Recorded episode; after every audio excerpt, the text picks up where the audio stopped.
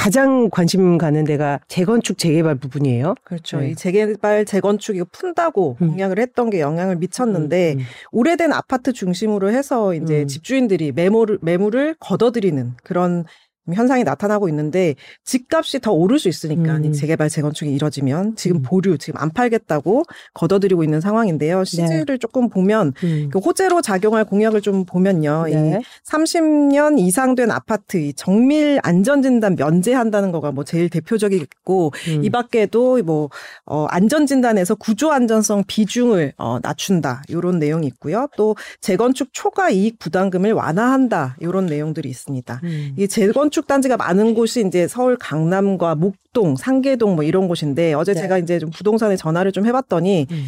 뭐 집을 팔겠다. 어, 내놓은 집주인 가운데서 일부가 이제 매물을 음. 좀 회수를 하고 또 호가를 올리는 경우도 있고요. 또 반면에 이제 이 뭐 본격적인 호재가 시작되기 음. 전에 이제 좀 사두자 뭐 이런 게 있어서 매물 잡겠다는 매수 문의가 있고 또 급매물 나온 거 없냐 뭐 이렇게 물어보는 문의가 좀 많다고 해요. 그리고 음.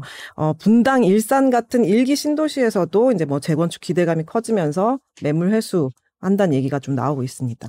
근데 사실 이거는 이제 공약이고 이 공약이 이 실행이 되기까지는 사실은 지금 또 이제 의회 뭐 환경을 볼 때도 여러 가지로 시간도 굉장히 오래 걸리는데도 일단은 그렇죠. 이런 분위기 자체가 이제 굉장히 네. 재건축이나 재개발 단지 입장에서는 음. 호재로 받아들이는 것 같아요. 네, 그죠? 기대감만으로도 음. 이제 네, 그런 호재로 받아들이는 거죠. 그러면 지금 그 매매, 매물 그 동향을 한번 보면은 이런 부분이 좀 드러나나요?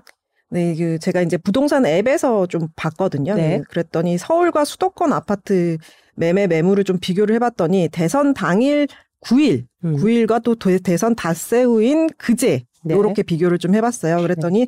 한 3%대 차이로 매물이 좀 떨어졌는데 음. 서울 같은 경우에는 이 매매 매물입니다. 네. 25개구에서 이제 다 감소를 하면서 원래 5만 건 정도가 됐었던 게 음. 1,600건 정도. 3.2% 지금 14일 기준으로 보셔야 되고요.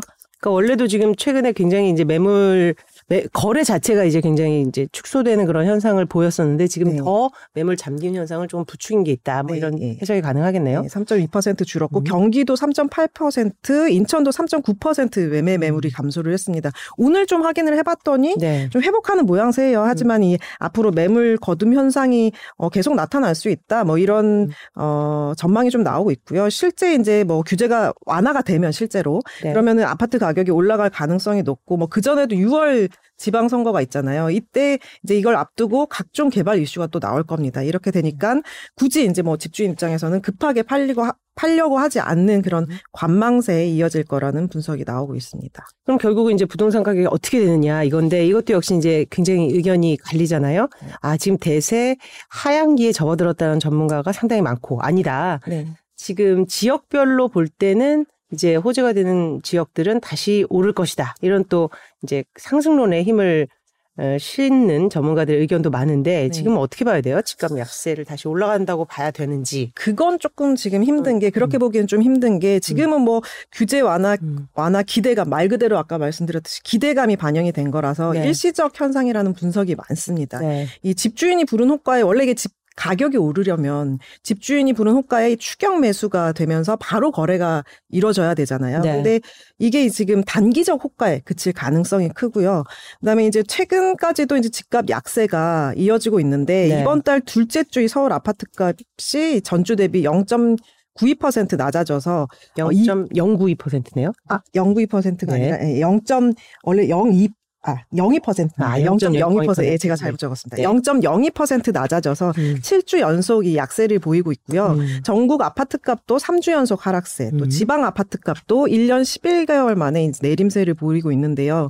앞으로 이제 뭐 한국 은행에서 음. 우리도 이제 기준금리 뭐 두세 차례 더 올린다 뭐 이런 어 소리가 있으니까 음. 이런 얘기가 있으니까 금리 인상으로 또 이 부동산 전방적인 이 하락세는 막기 어렵다. 음. 뭐 이런 전망이 또 나오고 있습니다. 그렇죠. 뭐 이런 정책적인 호재 말고 네. 그 기저에 깔린 금리 인상이라는 큰 어떤 환경의 변화가 네. 부동산 약세를 이끌 수밖에 없다. 이런 전망이 좀 더 우세하다. 이게 이제 한지원 기자의 분석이었습니다.